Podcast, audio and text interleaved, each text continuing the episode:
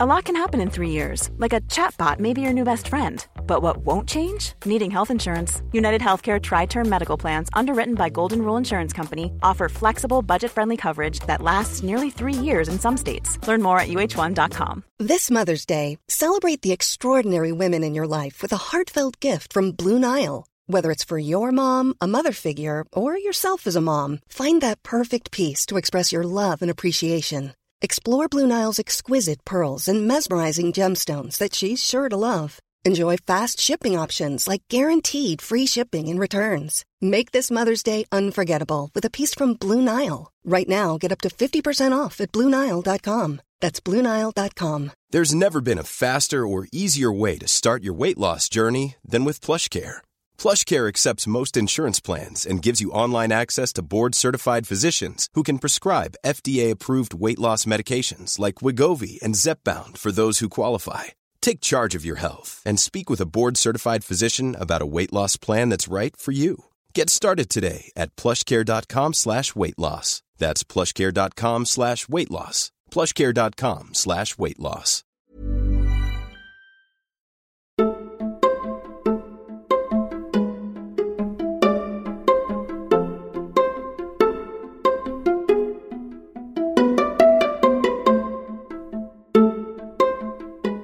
Tror att det finns många som inte själva utsätts för diskriminering som vill engagera sig för jämlikhet.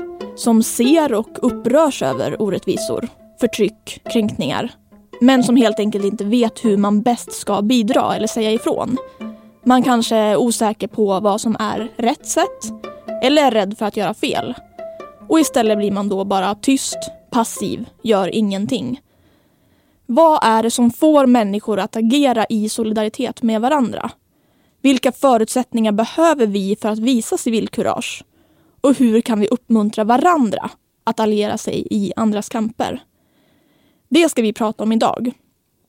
Mitt namn är Kristina Wixell. Jag är kommunikatör på Jämlikhetsstiftelsen Make Equal som just nu bedriver det arvsfondsfinansierade projektet Allierad, som denna podd är en del av. Med mig för att prata om det här ämnet har jag idag Tanja Suhinina som är legitimerad psykolog och sexolog med teoretisk bakgrund inom kognitiv beteendeterapi. Tanja bedriver den psykologiska och sexologiska mottagningen Eros och psyke och skriver blogginlägg om par och vänskapsrelationer, sex och sexualitet och andra områden ur ett psykologperspektiv. Jag har också med mig Björn Hedensjö som tidigare har jobbat som journalist och chef på bland annat Dagens Nyheter och Dagens Industri. Men som 2011 bestämde sig för att sadla om och bli psykolog. Björn är även med i podden Dumma människor. En vetenskapstörstande podcast om populärkultur, psykologi och mänskligt beteende som görs tillsammans med Lina Thomsgård. 2014 publicerade Björn även boken De är vi en text om tolerans, hjälpbeteende och fördomars psykologi. Jag vill börja med att ställa den kanske lite dumma men också självklara frågan. Behöver vi verkligen alliera oss med varandra? Behöver vi lära oss att visa civilkurage? Räcker det inte bara med att vi är schyssta och snälla människor? Där tänker jag att snäll är ett ganska stort begrepp. Om man med snäll menar så mesig och intetsägande så nej, det räcker inte. Om man med snäll menar modig, tar ansvar för sin värld, att man vill hjälpa andra, ja men då räcker det med att vara snäll. Men den där snällheten är inte heller mesig. Nej, jag, jag, jag tänkte samma, att, att äh, liksom civilkurage kräver ofta att man är att, att man inte är rädd för att skapa obehag, helt enkelt. Äh, så det beror lite på vad man lägger i begreppet schysst och snäll. Tänker ni att det kan vara en motsättning till och med då? Om man är en person som, som uh, verkligen alltid behöver liksom god stämning för att stå ut, då tror jag att det kan vara en motsättning. Den här snällheten gör då att man inte vågar säga ifrån ja. mot orättvisor till exempel. Precis. Och då tänker jag också att det handlar faktiskt om dig, vad du tycker är bekvämt och inte bekvämt. Att vara allierad handlar ju om att det inte alltid handlar om dig. Att ta ställning för någon annan. Och då är din intolerans för dålig stämning kanske inte jätterelevant just nu. Det finns ju många förklaringar till varför personer känner apati inför personer som inte tillhör ens egen familj eller direkta närhet eller som inte är lik en själv. Men vad är det som då får oss människor att faktiskt bry oss om och agera för människor och personer som vi uppfattar som väldigt främmande eller olika oss själva eller långt ifrån oss själva?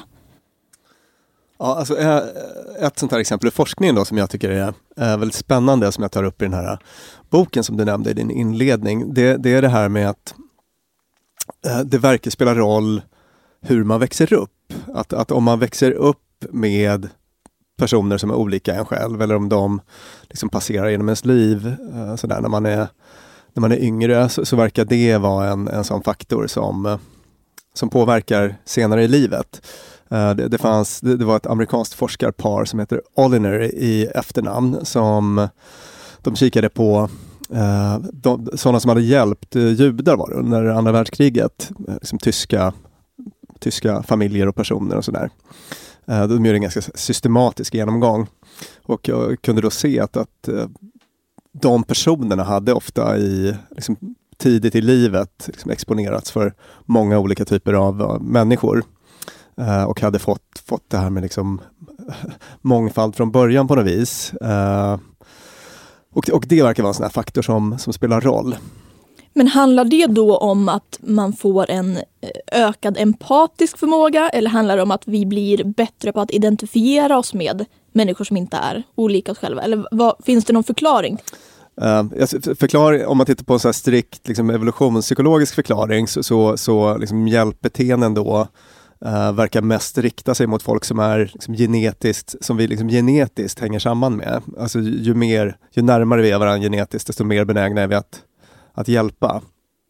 Uh, men vi är väldigt dåliga på att avgöra vilka som, alltså om, om, om, om man inte vet att ens brorsa är ens brorsa utan att man skulle separeras vid födseln och, och liksom dyka på varandra på ett café, då, då, skulle man inte nödvändigtvis känna att gud vad mycket jag är släkt med den här personen.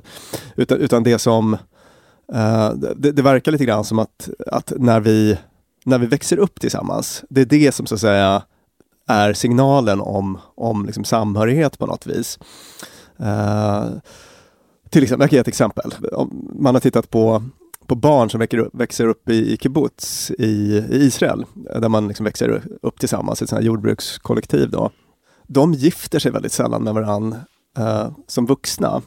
Och då, då, tolkar man det som att uh, det beror på någon slags upplevt liksom, genetiskt släktskap. Att även om man inte är släkt så, så, så man växer upp i samma uh, liksom, man växer upp tillsammans och då så får man någon slags det kickar igång någon slags program uh, som, som säger att den här personen är jag släkt med eftersom vi har liksom växt upp nära varandra. Sådär. Och, och då vill man inte heller liksom gifta sig med den personen sen eftersom man inte ska gifta sig med syskon och så. Så, att, så att, eh, min poäng här med den här långa utläggningen är att, att, liksom att tidigt exponeras för, för liksom, eh, andra typer av människor eh, ger en slags känsla av, av samhörighet som, som sen senare i livet innebär att man är liksom mer benägen att hjälpa personer som liknar de här. Och kan det då ersättas om man inte har möjlighet att rent fysiskt växa upp med människor av en massa olika liksom, identiteter? Ja. Kan det underlätta att exponeras av de personerna genom till exempel media? Uh, det, det, tror jag absolut att det kan. Uh, någon slags sån här modellinlärning, man ser hur andra gör och absolut. Jag har, jag har ingen sån här färsk forskning som jag kan referera, men, men, men det tror jag helt säkert. Jag tänker på en sån sak som alltid dyker upp när vi, när vi hör om terrordåd till exempel runt om i världen. Att det blir oftast mer snack om det är i USA till exempel. För att vi har en starkare kulturell koppling till USA för att vi exponeras av väldigt mycket amerikansk kultur. Jag Just det, det, den, den kommer närmare ja. Vad Just. tänker du Tanja om det här? Um, jag tänker att det kanske är lite KBT-grej, men jag tänker att det här med att känna empati eller känna apati kanske faktiskt inte alltid är särskilt viktigt. Folk har en idé att man måste känna för att handla rätt. Och jag tänker att där kan man ju faktiskt verkligen bara tänka rent moraliskt att man, jag tycker det här är rätt, jag har ingen känsla för det här, jag känner ingen från gruppen. Men det verkar för jävligt att det pågår ett folkmord någonstans. Liksom. Så jag tänker att också koppla bort från vad som känns bra. Gör det till exempel att välgörenhet hamnar mer rätt för det blir inte så att man skickar en massa nallebjörnar till ett ställe som egentligen behöver sjukhus. Och att man även låter kanske folk som är proffs avgöra vad som behöver göras. Och folk som kan den här situationen. Så jag tänker att det här fokus på känslor, det är jättebra med känslor men det är, det är inte nödvändigt. Och empati är också en känslomässig reaktion. Och för mig, som, när jag tänker om hur det är att vara allierad, jag tänker att vad du känner är jätteointressant. Vad du gör är däremot väldigt intressant. Men jag tänker att ens värderingar och attityder mot andra människor måste ju på något sätt påverka hur benägna vi är att hjälpa till eller agera i en, när det är en faktisk kritisk situation. Eller? Ja, jag tänker att, eh, jag tycker, jag tycker att du har rätt, uh, Tanja. Men jag tänker att liksom det här begreppet kognitiv dissonans då, jag vet inte om det låter bekant. Alltså, du får gärna förklara det. Det ska jag göra. Det är det psykologiska obehag som uppstår när vi när liksom vårt agerande och våra liksom tankar, känslor och attityder så inte hänger ihop. Uh, så att, uh, och, och vi vill väldigt gärna hänga ihop, alltså identitetsmässigt. Alltså om, om, man tänker att man är en miljövän till exempel och, så, och sen så skippar man uh, källsorteringen, då, då, då blir det liksom en och, och blir påkommen med att skippa källsorteringen, då liksom uppstår det så här obehag. Uh, för man får inte riktigt ihop sin självbild. Vänta, det är jag som är miljövän, jag källsorterar ju inte. Det, här, det, det, blir, det blir en dissonans. Och den vill vi bli av med så fort som möjligt. Och det, det är klart att liksom, attityder och värderingar, det är ju liksom en viktig, viktig del av, av identiteten ändå. Men, men sen så håller jag med Tanja om, om att det är liksom ännu viktigare faktiskt vad, vad vi gör. Men, men det är en sån sak som jag ofta får höra att, eh, att man kritiserar personer som, som gör gott med att så här, men det här är bara någonting du gör för syns skull för att du ska se ut som en god människa. Att det finns något godhetskomplex eller liknande. Och där tänker jag precis som du är inne på Tanja, att det, det spelar väl egentligen ingen roll vad syftet är. Om det är att jag bara vill framstå som en god människa men jag gör någonting som hjälper en annan. För den som blir hjälpt så spelar väl inte egentligen det någon roll? Jag tänker delvis så, det kan ju också vara att personer, vissa personer kan liksom lyfta fram sitt agerande i situationer väldigt mycket och på det sättet ta uppmärksamhet från folk som faktiskt gjort hela jobbet. Och det kan vara ett ganska stort problem med just att vara allierad och en god människa och stå upp för rätt värderingar när man bara kommer dit för att demonstrera att man är där eller göra någonting som syns men inte gör det osynliga arbetet. Det blir bara ytligt helt enkelt. Ja, och det återigen, och det viktiga där är ju egentligen om man drivs av någon sorts extrem skam och onda tankar. Man gör det osynliga arbetet och gör väldigt mycket. Men för min del, då är man väldigt bra allierad. Eh, I podden Dumma människor så pratar du Björn om att våra attityder till andra människor kan förändras av hur vi faktiskt agerar. Alltså att om jag gör gott mot en människa så kommer det leda till att jag också tänker och känner bättre om den människan. Ehm, jag har alltid tänkt att det är tvärtom, att det är just attityderna man behöver arbeta med först. Mm. Vad tänker du kring det och koppla till alliering? Jag tror att det är väldigt vanligt att tänka så som du gör, men forskningen visar faktiskt att det är precis tvärtom. Att, att det, är liksom äh, det vi gör är den viktigaste informationen till oss själva om vilka vi är. Alltså det visar sig att det faktiskt funkar så. Uh, vi, vi, vi, tänker oss, alltså jag tror att folk lite till mans tänker så här att, att om, om jag ska om jag ska ta reda på vem jag är, då behöver jag liksom ägna mig åt introspektion och vända mig inåt och fundera på mina tankar och känslor och så vidare. Men, men, men det är liksom egentligen mycket mer kraftfullt. eh, liksom det agerande vi ägnar oss åt. Jag kan, jag kan ge ett exempel från forskning. Då. Eh, det, fanns, det, det här var en amerikansk studie som, där man, eh, man frågade folk om man fick man frågade en grupp människor om man fick sätta en ganska ful skylt eh, någonstans i Kalifornien där, där det stod ”Kör försiktigt” eh, i deras trädgårdar. Jag tror det var bara 17 procent som tackade ja till det här erbjudandet. Men, men i, i, en grupp, en del av den här gruppen, där svarade typ 83 eller 85 procent ja på den här förfrågan. Och vilken var skillnaden då mellan de som svarade, där 85 procent svarade ja och där 17 procent, eh, där bara 17 procent svarade ja. Jo, det visade sig att i den här gruppen där nästan alla svarade ja, de hade två veckor tidigare fått frågan om de kunde sätta upp eh, någon annan typ av eh, skylt i sin trädgård. Jag tror, Håll Kalifornien vackert. En väldigt liksom okontroversiell skylt. Då tolkar man den här studien så som att, att de här personerna som först hade tackat ja till att sätta upp den här äh, lite finare, okontroversiella skylten i sin trädgård, de hade då fått en idé om sig själva som engagerade samhällsmedborgare. Så här, jag, jag är en person som bryr mig om mitt samhälle för jag har en sån här skylt i min trädgård. Och, och då blir de liksom mycket mer benägna att, att uh, att göra en sån här prosocial grej igen och sätta upp en, en, en sån här skylt. Uh, hänger du med? Ja, men och då tänker jag direkt om vi ska konspirera lite eller spåna och försöka vara lite kreativa här. Vad, hur skulle man kunna översätta det här till alliering? Om vi då som organisation vill få fler att alliera sig, hur ska vi lura dem att sätta upp den här första skylten? Just det. För att sen... hmm, uh, Tanja, kommer du på något bra? Nej, men jag tänker hela det här massdeltagandet i Pride-paraden som väldigt många företag driver.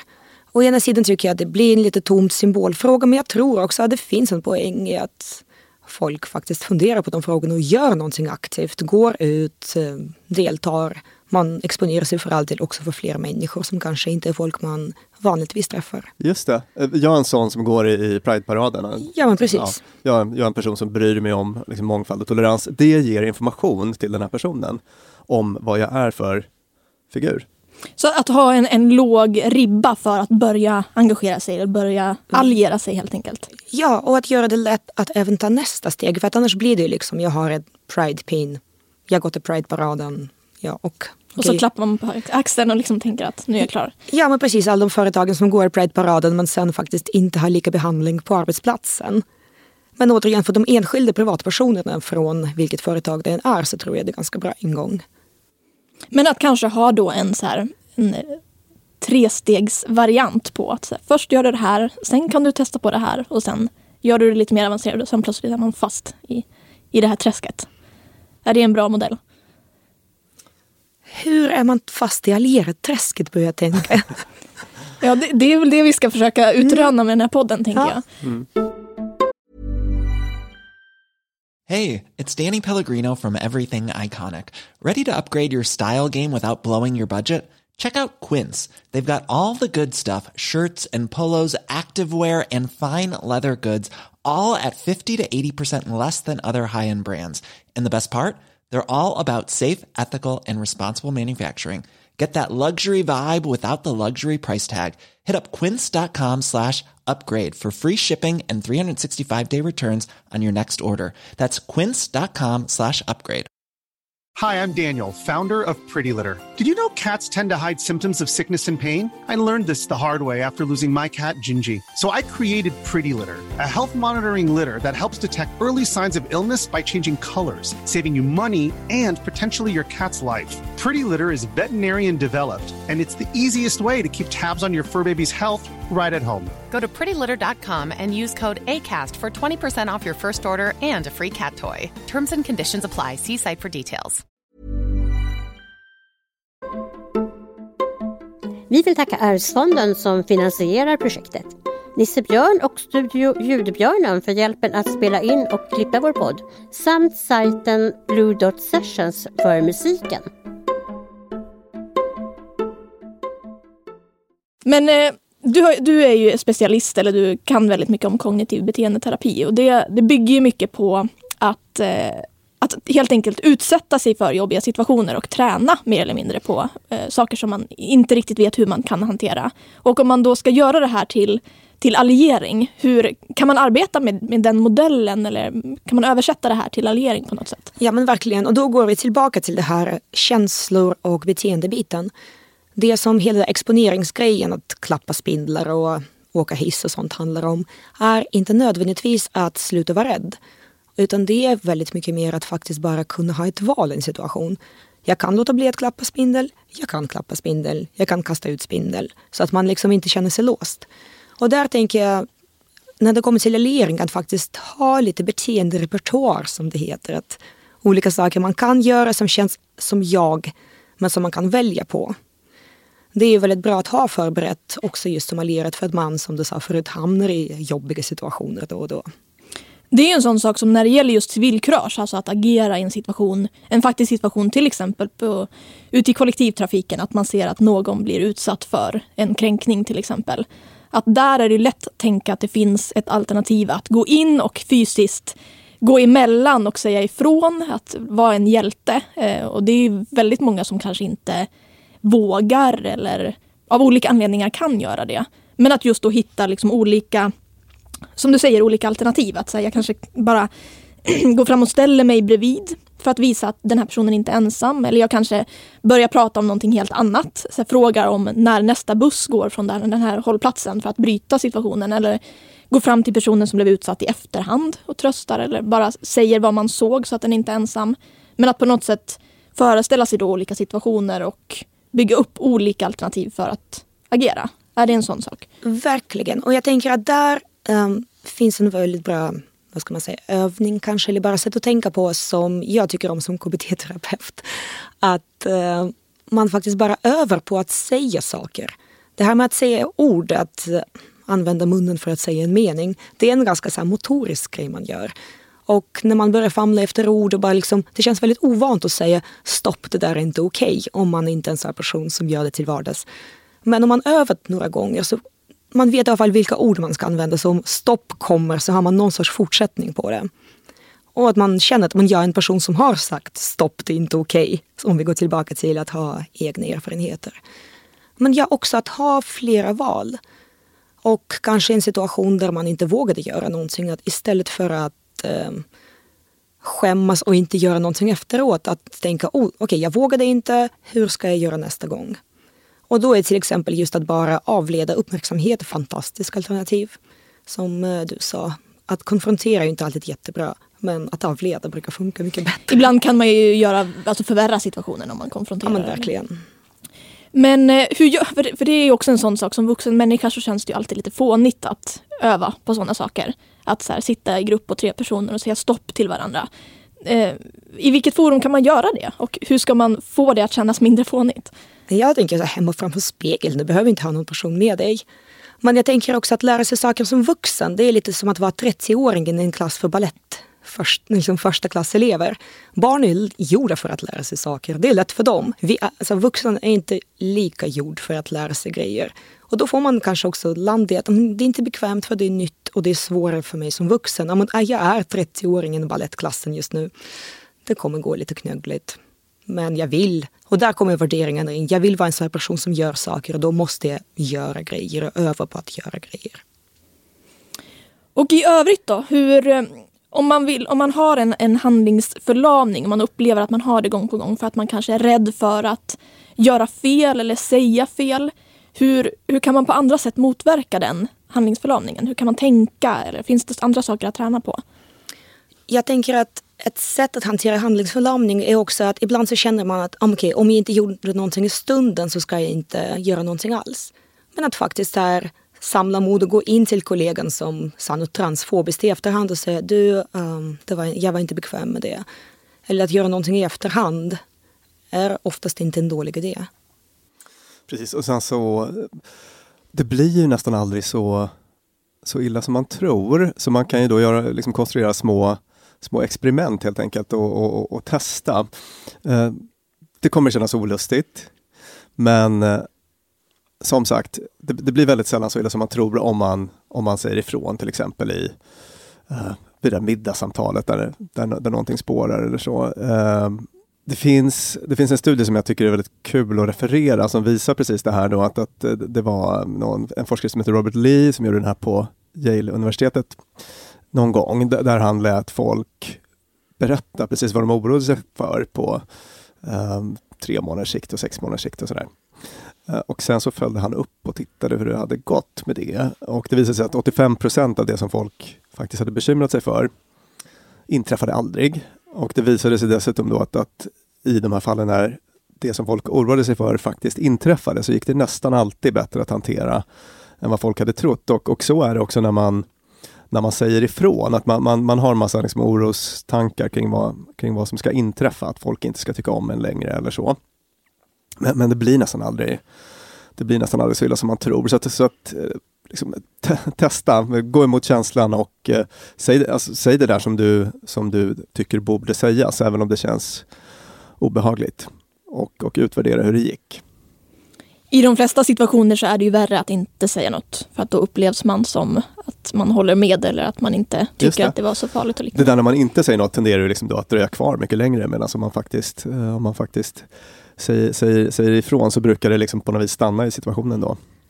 En annan sak, för nu pratar vi mycket om att agera i, i, med civilkurage. Och det är lätt att man hamnar där och det är det som är de självklara situationerna. Men eh, en sak som vi upplever som svårt när vi engagerar oss för jämlikhet, det är ju att vara proaktiv. Att inte bara reagera på negativa saker, både i samhällsdebatten men också i en faktisk situation i kollektivtrafiken eller på en arbetsplats eller liknande. Hur, hur får man energi och hur, hur motiverar man människor till att engagera sig också i saker som inte är akuta utan som är mer långsiktiga? Eh, samhällsförändring. Det är the Miller dollar question va? Ja, den är... Hade vi haft svaret på den kanske vi inte hade eh, funnits som jämlikhetsorganisation. Den, den är knepig. Nej, nej, men ett, liksom ett sätt är ju att få på något vis få, det som är abstrakt och långt borta, vi är liksom inte riggade rent liksom så här evolutionspsykologiskt för att bry oss om det så värst mycket. Uh, lite grann, alltså vi har kapacitet. Det är det som är Kahneman, den här psykologiforskaren som vann Nobelpris, som kallas system 2, att vi kan liksom få upp saker på den nivån där vi kan tänka långt in i framtiden och, eh, och sådär. Hur gör vi det då? Ja, alltså ett, ett sätt kan ju vara då att, att äh, egentligen få det att kännas lite mindre abstrakt och långt borta och lite mer liksom omedelbart och nära. Uh, att, att göra det liksom verkligt och lite så kött och blod och så. En sån här grej, där tycker jag att kultur och konst och, och eh, fiktion har, har en roll. Uh, att, att, att, att liksom få den, den typen av frågor där det handlar om liksom långsiktig samhällsförändring, sånt som ligger långt borta, att, att ta det närmare. Kanske liksom en dystopi eller, eller något annat som, som, som, som kan väcka känslor och, och göra det verkligt. Vanlig hederlig skrämselpropaganda?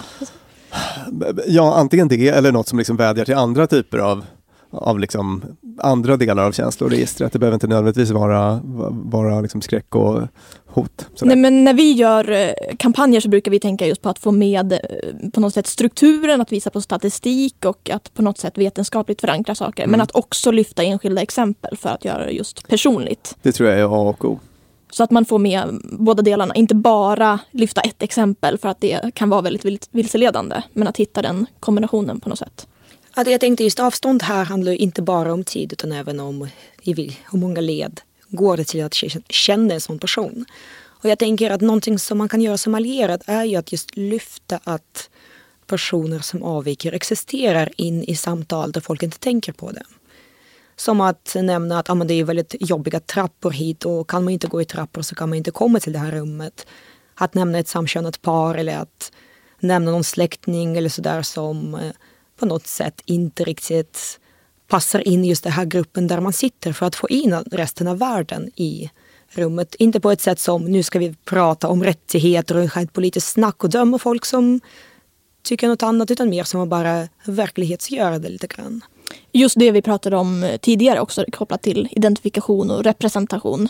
Att, eh, att omge sig av människor med olika erfarenheter och upplevelser helt enkelt.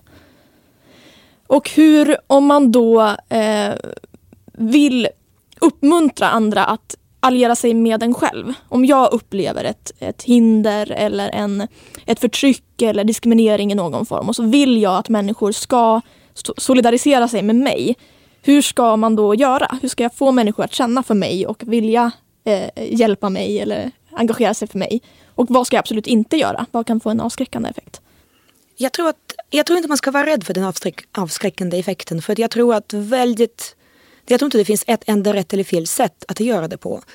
Jag som person är väldigt konfrontativ, så jag väcker ofta jobbiga känslor. Men för personer som behöver det, som verkligen behöver någon som inte lindar in saker, uppskattar det oerhört. Medan vissa är väldigt bra på att linda in grejer och det finns folk som uppskattar det. Så där tror jag också att man får acceptera att folk är olika. Jag, jag tror ju på att här, utnyttja den här dissonansen som vi pratade om tidigare. Ett exempel är sådana här eh, etikettseffekter, labeling effects, alltså när, om man om, om man liksom klistrar en etikett på folk, det har man sett, då, till exempel med hjälpbeteenden hos barn bland annat, att, att om man intalar liksom slumpvis, slumpvis utvalda barn i en skolklass att du är ju, du som är så hjälpsam, du är ju en som hjälper. Eh, då kan man se att de, de, barnen som får en sån eh, liksom, etikett på sig eh, blir också mer benägna att, att, att dela med sig i, till klasskamrater och sådär. och liksom, vuxna funkar ju lite grann likadant faktiskt. Att man, om man ser ett sådant beteende som man hos en person som man vill se mer av eller förstärka, då kan man liksom uppmärksamma det och, och liksom försöka klistra, klistra det lite grann på, på den här personen. Och det där tänker jag funkar precis på, på motsatt sätt också. Ja, att absolut. Klassens bråkstake som aldrig yep. kommer kunna bli något annat än klassens bråkstake när den väl har fått den etiketten. Exakt, och den, kall, den kallas, eh, det, det, det, är egentligen två effekter. Då. Det kallas Pygmalion-effekten, det är den här positiva, när man får höra bra saker och blir bättre. Och, och Golem-effekten kallas det, när man får höra dåliga saker och då blir sämre. Så att säga. Och om vi ska sammanfatta det här då, vad är de, de eh, tipsen som vi har kommit fram till här? Hur, hur kan man eh, få människor att alliera sig? Vad skulle, hur skulle ni sammanfatta det här till tre tips? Ja, nej men en, en sån grej som vi var inne på då, det är ju liksom sänk trösklarna för att folk ska kunna eh, bete sig som allierade.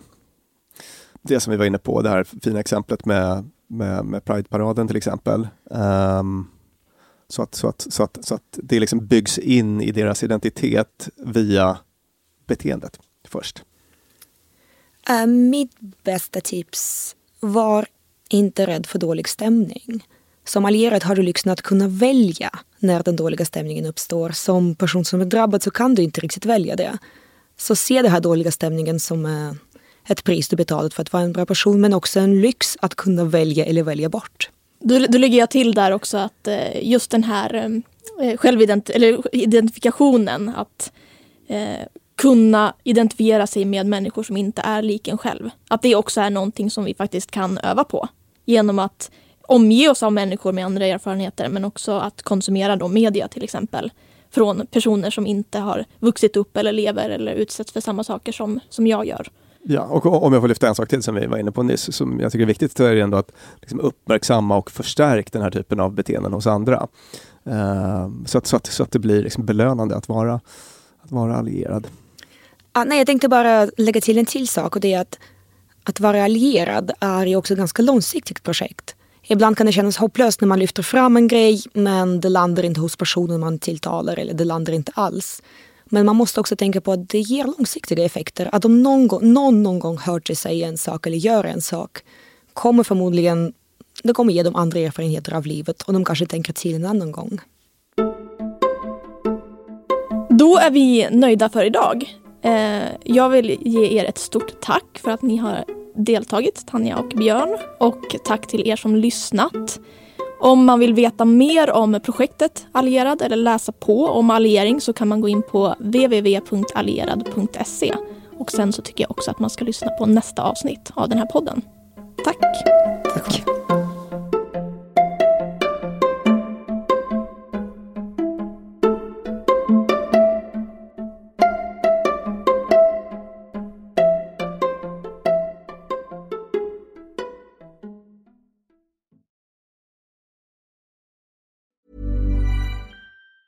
Planning for your next trip? Elevate your travel style with Quince. Quince has all the jet setting essentials you'll want for your next getaway, like European linen, premium luggage options, buttery soft Italian leather bags, and so much more. And it's all priced at 50 to 80% less than similar brands. Plus, Quince only works with factories that use safe and ethical manufacturing practices. Pack your bags with high-quality essentials you'll be wearing for vacations to come with Quince. Go to quince.com slash trip for free shipping and 365-day returns. Hi, I'm Daniel, founder of Pretty Litter. Cats and cat owners deserve better than any old-fashioned litter. That's why I teamed up with scientists and veterinarians to create Pretty Litter. Its innovative crystal formula has superior odor control and weighs up to 80% less than clay litter.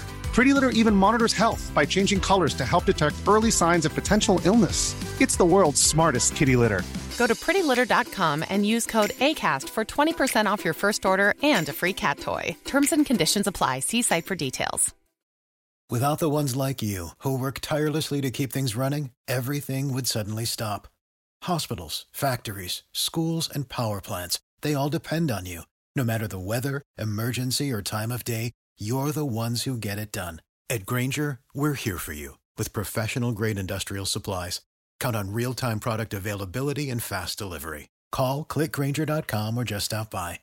Granger, for the ones who get it done.